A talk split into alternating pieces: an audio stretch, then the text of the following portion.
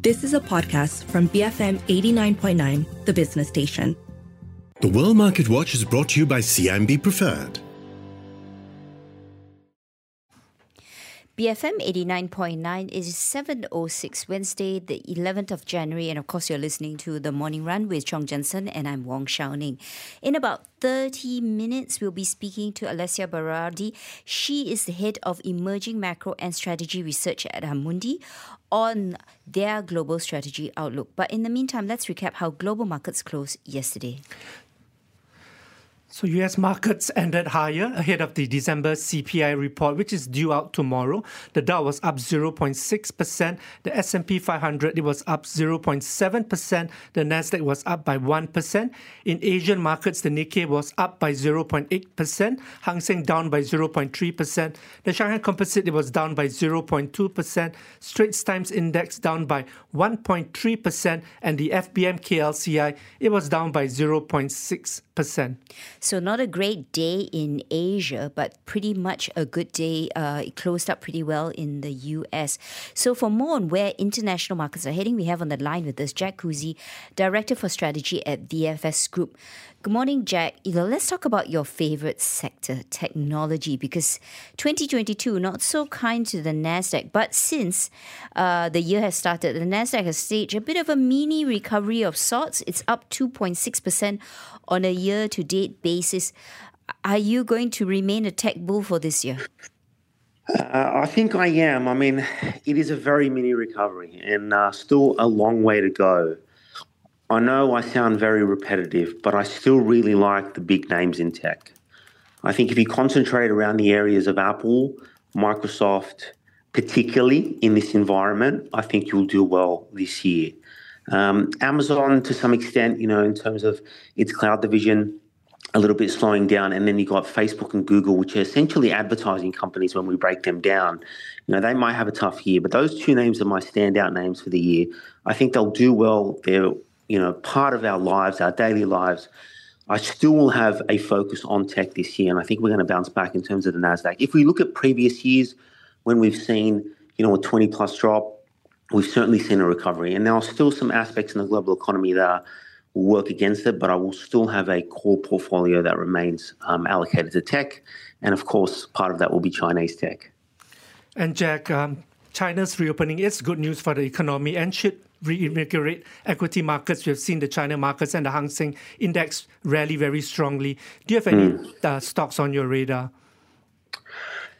Look, I think, you know, if you look at the reopening, um, I think healthcare will do really well, unfortunately. Um, you can see some of that already happening within the economy.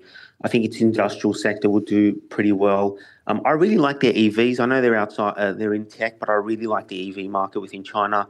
The likes of NIO, XPeng. If we look at um, EV adoption, or if we look at technological adoption that we've seen previously in history, um, and you follow that S curve of adoption, you get that parabolic move when you start to get to 15, 16% adoption um, of a certain part of technology. We've seen that with TV, the internet, mobile phones. China is coming on to that 15 to 16%. Um, which usually means you see a parabolic move in terms of people uh, buying EVs. So I really like the Chinese EV um, sector for this year. That would be my favorite sector going forward. Okay, let's stay on China because uh, billionaire Jack Ma said he plans to give up control of fintech giant Ant Financial. Um, perhaps you could give us an indication of what's really happening behind the scenes. Do you think there was government pressure to do so, and what what will the outcome be for Alibaba and other end affiliated outfits? Look, I think it'll be um, reminiscent of Apple. I think you'll get another CEO and they will continue along. Um, there is, I think, a bit of pressure there. Obviously, Alibaba has been um, front and center of the regulation and the crackdown in tech within China. You saw some, their ant um, arm get split up. Uh, and you've seen them break down some of the, you know, uh, walled gardens within China, one of two sides. I think it's just simply Jack. I think it's a number of um, issues here. Yes, there is pressure. I think maybe Jack wants to take a break. Look, Alibaba is so big and so well endowed within the Chinese economy and has so many fingers in so many pies. It'll be fine. And what we're starting to see is we saw an earnings report late last year from, from Chinese tech. It wasn't as bad as everybody thought. Um, and we're really starting to see that they're undervalued. And I think you're going to continue to see a rush of funds going to Chinese tech going forward. Um, and again, Alibaba is uh, a great company with some great services in some great sectors. And I think they'll be fine with, with or without Jack. Oh, sorry, Jack, I have another question for you, and it's not going to be on Jack Ma, but it's going to be about the China reopening team. Yeah. Let's say you your mandate or your personal uh, you don't personally don't want to buy Chinese stocks, H shares or A shares. How mm. else can you play this reopening theme actually? Okay, so I can't buy any Chinese stocks. I mean, you can't for whatever reason. Would you be looking at things like commodities, for example?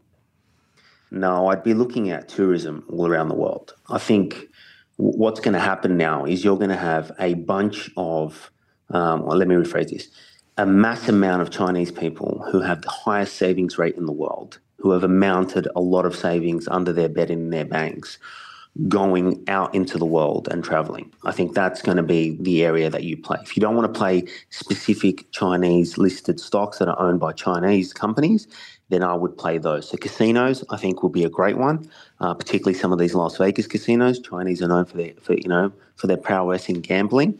Um, that's if you wanted to play that, I would play companies around the world that are going to benefit from Chinese tourists, tourists who are now going to travel openly and freely. And it's going to be a big wave. Now, the problem with that, if I can go a little bit further, it's not your question is, is that will the Chinese now start to export inflation to the rest of the world? because there are going to be millions and millions of Chinese looking for hotel rooms and restaurants, and that may push prices further around the world and cause further inflation. And that's the issue I think the, global economy is is, is um, grasping with right now. And Jack, the earnings results for the US banks will start to kick off soon, and JP Morgan will be closely watched next week in order to ascertain the effect of the Fed's rate hikes. What impact mm. on interest income and loss provisionings are you expecting to see? Yeah, I'm a bit. I'm a bit unsure. I'll tell you what I'll be looking at the most, particularly with some of these retail banks, is foreclosures. You know, that, that's what I want to see. How how much pressure has it put on the everyday citizen within the US, um, the everyday shop owner, the everyday business or small business owner? What are foreclosures looking like? And how far are people behind on their home loan repayments? I think that's the big issue because we kind of haven't seen that pressure come through yet in the last couple of reports. Um, you've got people have dwindled dwindled the savings they've got from COVID related um, lockdowns. That's the key area that I'll be looking at. And it, to be honest with you, um, it will be something I assess, and I will reassess my portfolio on the back of that. Okay, and uh, in terms of let's say take a look at IPOs. And mm. this is uh, focusing on Australia. 2022 was like the worst year for mm. the Australian Stock Exchange. Are you expecting better times ahead for capital markets there? I'll share some insight with you. I'm in the middle of um, raising some money for a small private company. Uh, it's in the it's in the health area. Um, it deals with um, kids and mental health, and, and I think it's a it's a great it's a great company with a great app and great technology. And it is tough to raise money at the moment. Um, everybody has uh, kind of a, a, lock on their pockets, kind of like my father. Uh, no one wants to spend money, so um, I think not in the first half of the year, probably in the back half of the year. Okay, so Jack, are you going to be more optimistic about the Australian market though for 2023?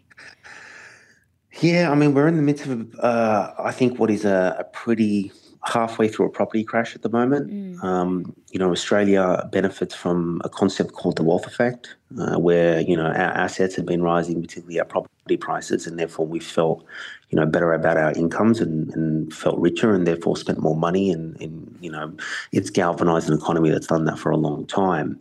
Um, the property market is is really, really uh, in trouble at the moment, and, and I think that's going to mean that Australians aren't going to be as um, urgent to spend and consume, which drives economies. So I'm a bit negative. And and then again, you know, we are a commodity-driven market, so it all depends on where iron ore is, where coal is, where zinc is, where copper is.